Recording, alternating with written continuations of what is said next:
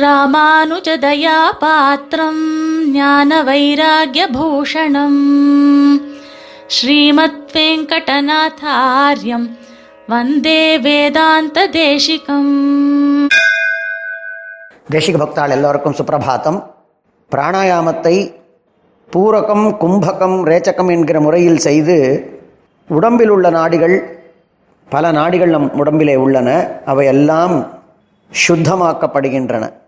இதற்கு நாடி சுத்தி என்று பெயர்.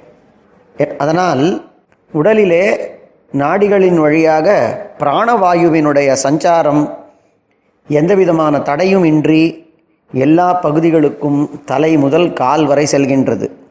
எனவே எப்போதும் எல்லா அங்கங்களுமே நன்றாக புத்துணர்ச்சி பெற்று இருக்கின்றது.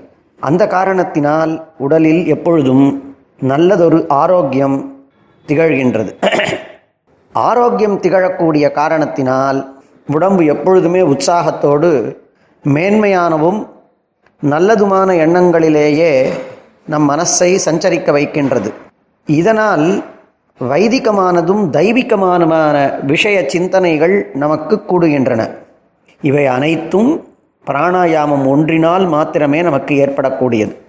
எனவே பிராணாயாமம் அவசியமாக சரீர சுத்தி தத்வாரா மனசுத்தி தத்வாரா தெய்வீக பிராப்தி என்கின்றதான முறையில் இருக்கக்கூடிய காரணத்தினாலே தான் ஷரீரம் ஆத்தியம் கலு தர்ம சாதனம்.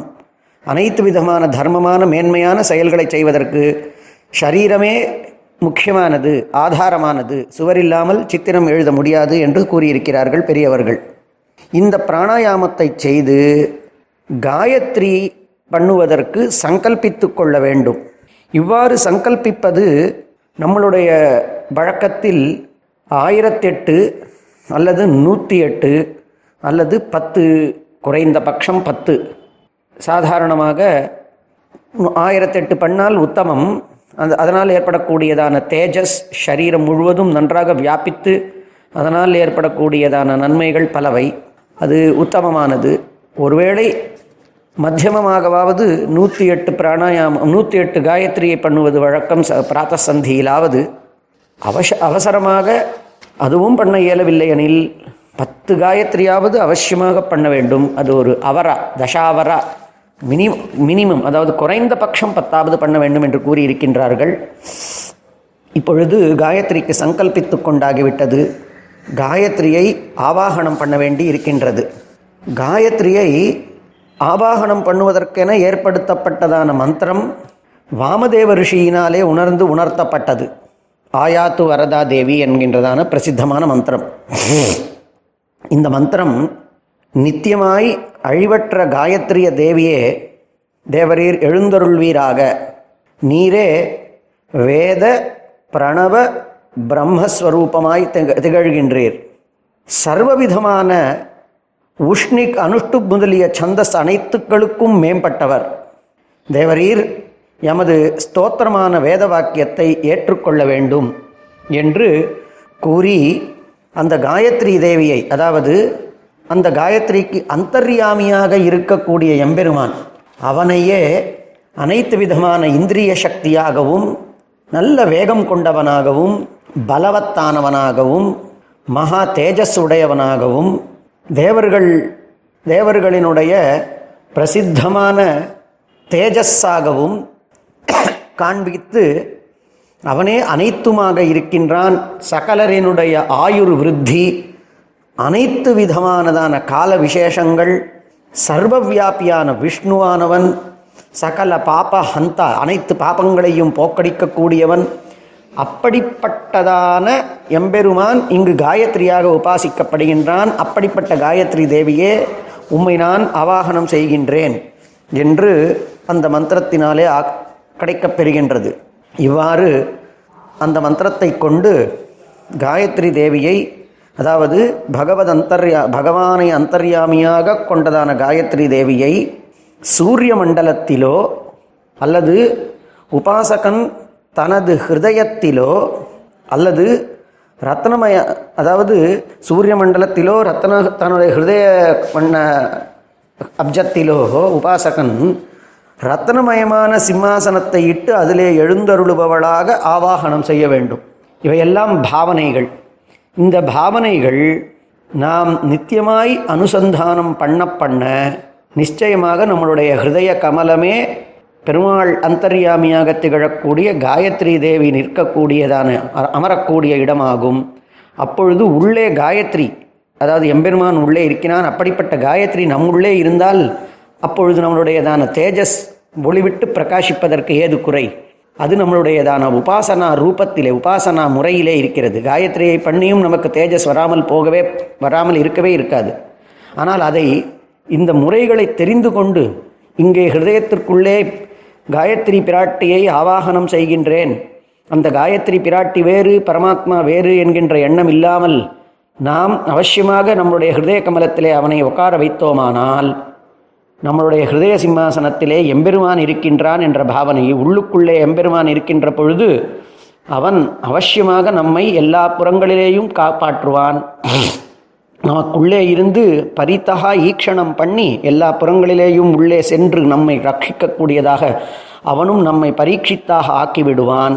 எனவே நாம் இந்த மந்திரங்களினுடைய அர்த்தங்களை தெளிந்து இவைகளை செய்யும் பொழுது அவைகளினுடையதான பலனே தனியாக விலக்ஷணமாக அத்தியுதமாக சகல திருக்கோச்சரமாக மகா தேஜோமயமாக இருக்கும் என்பதில் எள்ளளவும் சந்தேகமே இல்லை.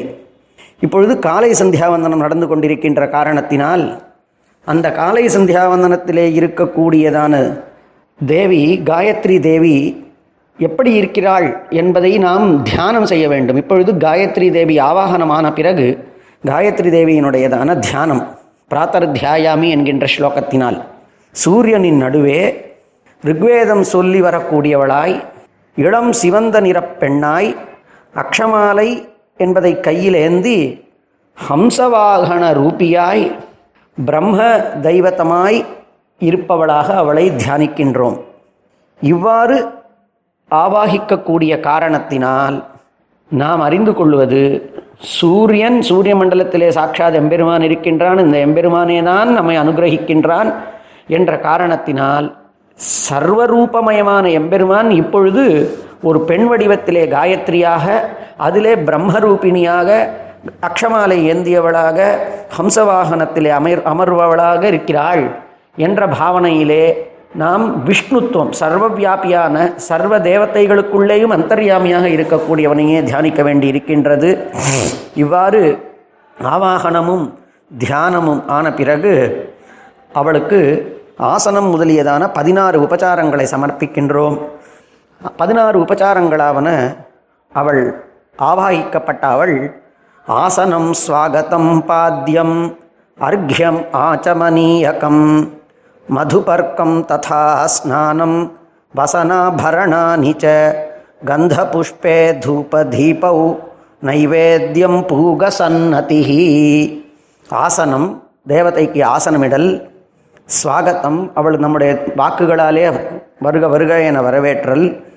அவளினுடைய திருவடிகளை அலம்பி அந்த தீர்த்தத்தை தலையிலே பூக்ஷித்துக் கொள்ளுதலாகிற பாத்தியம் அர்க்கியம் வர வரவேற்பு ஆச்சமனியகம் ஆச்சமனம் மதுபர்க்கம் வருபவர்களுக்கு ஒரு ஒரு இனிப்பு பதார்த்தத்தை அளித்தல் பிறகு ஸ்நானம் ஸ்நானத்திற்கு அப்புறமாய் வசனம் வஸ்திரம். அதற்கு மேலே அந்தந்த தேவதாக்களுக்கு உரியதான ரூபத்தில் ஆபரணாதிகள் மேலே கந்தம் சந்தனாதி கந்தங்கள் அதற்கு மேலே புஷ்பத்தை சமர்ப்பித்தல் பல வகைப்பட்டதான புஷ்பங்கள். அந்த புஷ்பங்கள் என்பதும் குணங்களாகிற புஷ்பங்கள் வரை அனைத்து விதமான புஷ்பங்களும் ஏற்றதான புஷ்பங்கள். தூபம் சாம்பிரா சாம்பிராணி முதலியவை. தீபங்கள் எம்பெருமானுக்கு தீபத்தை அதாவது உள்ளுக்குள்ளே ஆவாகிக்கப்பட்டதான தேவத்தைக்கு. பிறகு நைவேத்தியம் நம்மளுடையதான மானசிகமானதான முறையில் பலவிதமான நைவேத்தியங்கள். பிறகு சாப்பிட்ட பிறகு தாம்பூலம் பிறகு சன்னதிகி அவர்களுக்கு நமஸ்காரத்தை செய்தல் வந்தனம். என்று பதினாறு உபச்சாரங்கள் இவை அனைத்தையும் செய்வதாக பாவித்துக் கொள்வதான முறையில் ஆசனாதி ஷோடசோபச்சாரான் சமர்ப்பயாமி என்று ஆவாகிக்கப்பட்டதான தேவதையை தியானம் பண்ணி அந்த தேவதைக்கு பதினாறு விதமானதான இந்த உபச்சாரங்களையும் சுருக்கமாக நாம் சமர்ப்பித்து மனசில் தியானிக்கிற பொழுது அனைத்தையும் செய்யலாம். அப்படி முடியாதவர்கள் ஆசனாதி ஷோடசோபச்சாரம் என்கிறவற்றை செய்து இதுதான் பழக்கத்திலே உள்ளது. பிறகு அந்த தேவதா ரூபமான ஸ்துதி அது சாட்சாத் எம்பெருமான் தான் என்கின்ற முறையில் அந்த காயத்ரியினுடையதான ஜபம் பண்ண விதிக்கப்பட்டிருக்கின்றது. அந்த தேவதா ஸ்தோத்திரம் அதாவது அவ தியான ஸ்லோகம் அதனுடைய பொருள் ஜபம் ஜபத்தினுடையதான மேன்மை காயத்ரியினுடைய மேன்மை முதலியவற்றை வரும் வாரத்திலே பார்க்கலாம். ஸ்ரீமதே நிகமாந்த மகாதேஷிகா நமஹா. कवितार्किकसिंहाय कल्याणगुणशालिने श्रीमते वेङ्कटेशाय वेदान्तगुरवे नमः